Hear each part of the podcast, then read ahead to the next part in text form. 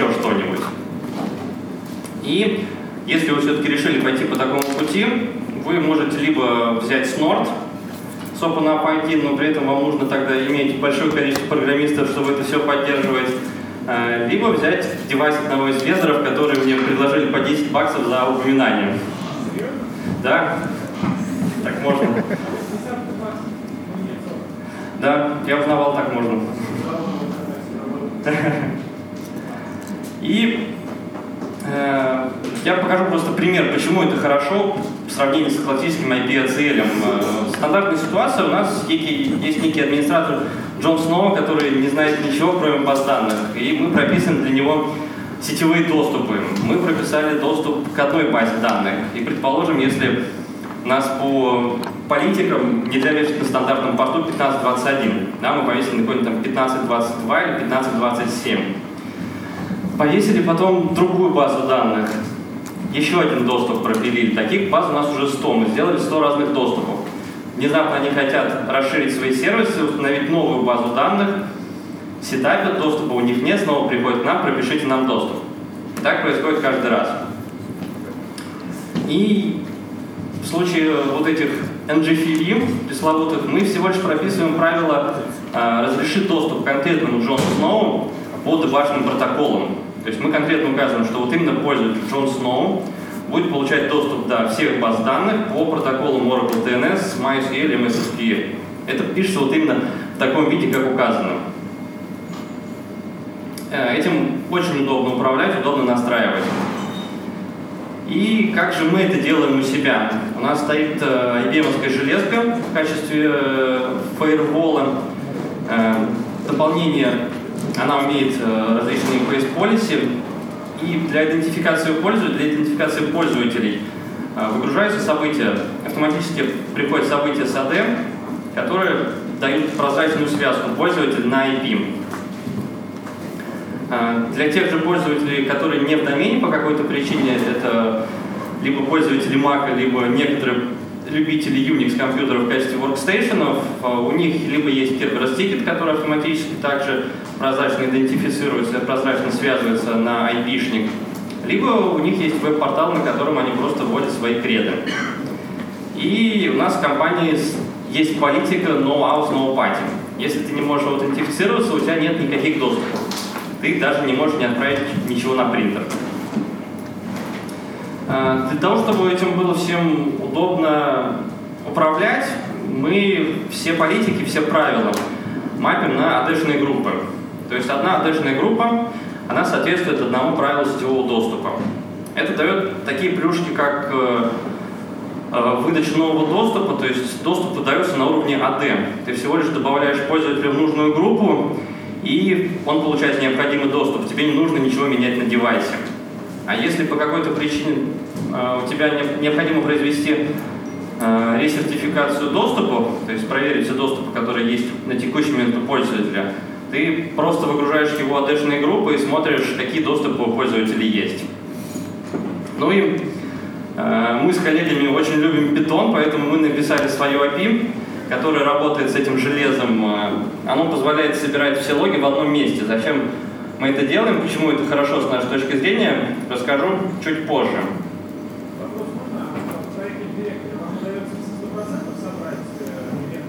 Да, там ставится специальный агент на У нас несколько Active серверов.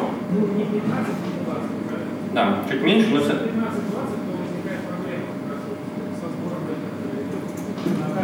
на каждый сервер ставится агент, который отправляет логон event на девайс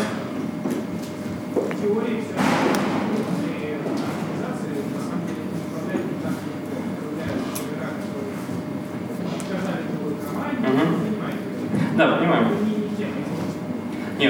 Нет, я, я да, понимаю, что проблем может быть, но вот опять-таки вот таких пользователей, которые в домене, но вот по какой-то причине сессии нет, да, они иногда там раз в несколько месяцев видят страничку аутентификации, просто вводят там свой логин-пас и получают сессию. А, и, собственно, написанное нами API, оно позволяет не просто собирать логи, оно также позволяет э, анализировать правила ровно таким же образом, как делает этот девайс.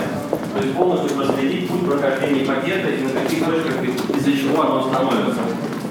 Это дает нам такие преимущества, как э, любой пользователь, который заходит в портал, может посмотреть, какие доступы у него есть до конкретного хоста, какие конкретно протоколы, какие конкретно правила, за счет чего эти правила, за счет чего эти доступы осуществляются, какими в данном случае адешными группами это разрешается. И если по какой-то причине текущих доступов ему не хватает, она автоматически предложит, она пройдет дальше э, все правила, даже те, на которых оно не остановилось, и предложит новые группы, которые дадут дополнительный доступ до нужного хоста.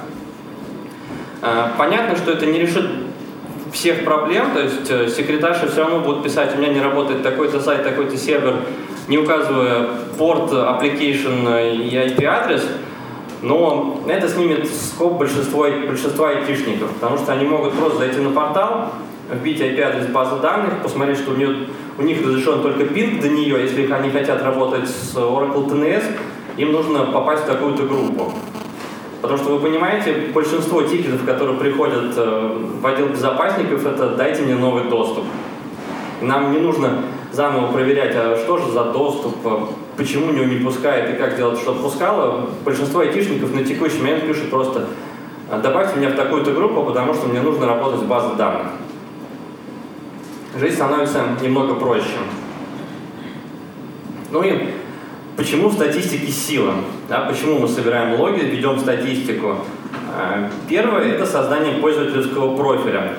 Как вы понимаете, все доступы, которые осуществились или не осуществились, то есть дропнулись, они записываются. А, за счет этого мы можем для пользователя собрать его некий профиль. Это даст, во-первых, а, возможность посмотреть, какие дополнительные доступы нужно прописать для него, если мы на стадии внедрения сделали пермиты end мы хотим дальше сделать гранулированные, гранулированные группы. И также дает отличную возможность в автоматическом режиме понять, что компьютер был взломан. Мы внезапно видим резкую аномалию. То есть секретарша у нас не ходила ни на какие базы данных, а тут мы увидели резкий скачок такого трафика, даже если он был дропнут. И вы знаете, что всегда возникает необходимость э, дать доступ прямо здесь и сейчас. Я думаю, если кто-нибудь работал в Enterprise, такие тикеты прибегали, что вот прямо здесь давайте мне доступ, вот я встаю при вас. И чтобы решить такую проблему, чтобы пользователям было немного легче жить, мы придумали emergency кнопку.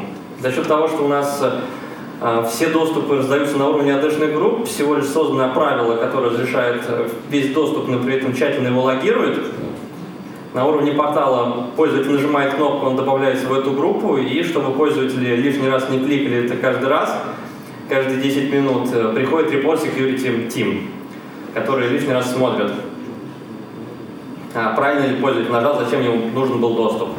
Ну и такие плюшки, как э, фидбэк на IPS ивентах, э, то есть если произошел какой-то инцидент, какая-то политика стрельнула, можно пользователя либо заблокировать, а, либо ограничить ему как-либо доступ больше тысячи. Ну и какие плюшки и минусы, какие плюсы и минусы есть у этого всего? Этим гораздо проще управлять. А, оно чуть-чуть безопаснее даже, чем классический IP-ACL. Оно чертовски гибко, то есть можно задать любые правила, которые вам нужны по вашей политике. Понятно, что если раньше у вас был миллион IP-ACL, то сейчас вы получите миллион адресных групп, если подходить к этому бездумно и просто дублировать все, как было раньше. И DPI движки несовершенны на текущий момент, поэтому не все протоколы все равно будут распознаваться, независимо от того, какого бы вендора взяли или решили писать это сами. А за счет того, что все-таки распознавание пакетов на L7 э, это все-таки более ресурсоемкая задача, они могут иногда падать, поэтому от этого нужно э, заранее защититься, это надо заранее продумать. Ну и вам всегда нужно определяться, э, что делать с теми пакетами, которые не были распознаны. Это либо fail drop, либо fail pass. То есть вы либо их пропускаете нераспознанные, если трафик не распознался по той или иной причине, либо всегда дропаете. Ну и для того, чтобы все-таки снизить боль пользователя от перехода на такой девайс, потому что это всегда будет. Вам понадобятся свои программисты, которые будут это все автоматизировать. И, само собой, переписать все те IP-цели, которые были раньше полностью на новый движок, полностью на новую архитектуру. Это, правда, большая боль.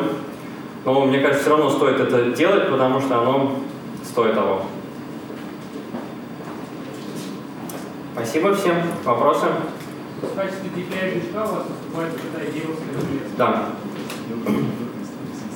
Скажите, пожалуйста, а если 50 человек работает на одном терминале с одним айпишником, у нас э, возможность что-то сделать в данном случае есть?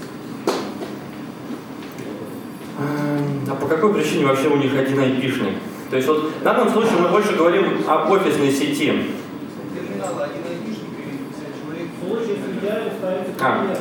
Не, ну они же логинятся, наверное, каждый, или они с одними и теми же user credentials работают? Но для фаервола они видятся под одним айпишником. Не-не, в том-то и дело. Они видятся под одним айдишником. Firewall, айдишник или айпишник? Айпишник, айпишник. Не Айпишник у них будет один. Иди, важно, важно user credentials.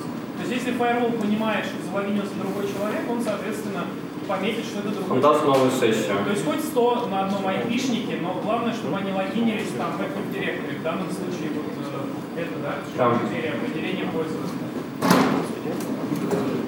Я просто ответил, секунду, на самом деле ставится взять клиент, который разбрасывает все клиенты по разным порталам. Соответственно, когда они проходят через РМО, видите, как портал, что он попадет. И, соответственно, они будут сервер, согласен,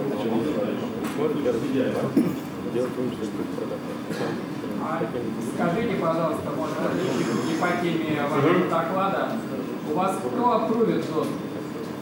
Безопасники. То есть есть целиковый процесс, но безопасность в нем почти всегда принимает участие. А то вы говорите, Доступа. что вы его раздаете по запросу. Но вы же его и аппрувите. Да. Ну, то есть зависит от процесса, от того процесса, который есть в компании. Само собой, там всегда должно быть несколько точек согласования, несколько точек выдачи доступа. Да, это Пользователями и серверами серверами? На текущий момент это про связь пользователей и серверов. То есть это вот сегментируется именно выход пользователей из э, корпоративной сети. А действительно пользователям надо ходить в продакшн сервера со своим тоже? Ну, даже не в продакшн серверы. Все равно.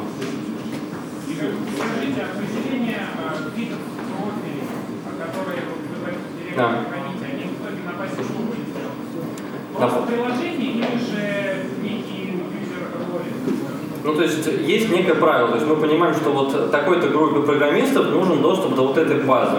Мы создаем отдельную AD-шную группу, прописываем для вот этой AD-шной группы доступ именно на, то есть правил на IPS, на фаерволе, и потом понимаем, что вот эта AD-шная группа дает такой-то доступ. То есть фактически вы управляете практически на уровне индивидуального приложения для каждого индивидуального. Да, то есть некая дополнительная бизнес-логика накручивается. Понятно. Соответственно, у вас в директоре там Да. Может, наверное, инвестиционный вопрос. э, вот, То, что ты рассказывал, приводит к разрастанию продуктов. Как часто вы револтуете доступ к спектру триггеров? А, Ну, ресертификация а, либо ежегодичная, по-моему, да, Свет?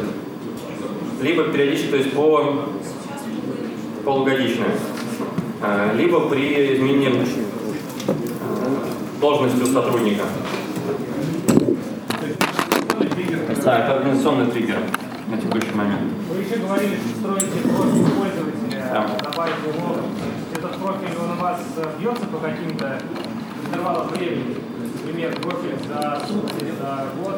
Ну, сейчас в среднем стараемся за месяц. То есть есть некая статистика, вот эта накопленная, да, потому что за сутки ты все равно не на все базы ходишь, на все доступы, на все, на все сервера. Соответственно, некая статистика накапливается, то есть ты понимаешь, что сотрудник работает там год, то есть, в принципе, за вот этот год он примерно вот такие доступы осуществляет. Сама, сама статистика выглядит что-то вроде связки логин пользователя, адрес сервера и количество байт переданных. Ну, то есть у нас пишется полностью вся статистика. Вот если какой-то доступ был осуществлен, он записывает, что вот такой-то пользователь пошел на такой-то айпишник с такого-то айпишника по такому-то протоколу. Это все собирается, потом Для выявления аномалий в логине откроется. Да, то есть сейчас пока на стадии разработки, то есть, ну, это реальность, это, это можно сделать, здесь, в принципе, нет никакого rocket science. У тебя есть статистика, у тебя есть мат-анализ. Все, спасибо. Следующий докладчик.